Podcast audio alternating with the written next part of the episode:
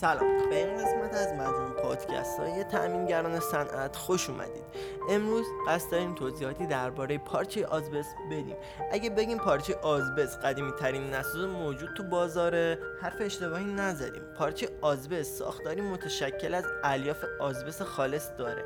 الیاف آزبس به صورت تار و پود و ساتین به یکدیگر متصل و بافته میشن. یکی از ویژگی های پنبه کوهی همون آزبس داشتن ساختاری شمشیری مانند در الیاف خوده این ساختار به کنار هم قرار گرفتن و چسبیدن این الیاف به هم دیگه منجر میشه.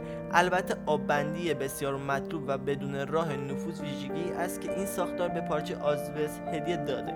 پارچه آزبس قادر به تحمل محدوده حرارتی 450 الی 550 درجه سانتیگراده.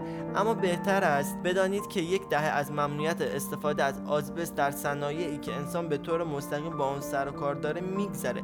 دلیل این ممنوعیت خطرات زیست بسیار زیاد آزبست و عامل بروز بیماری های همچون سرطان ریه در انسانه.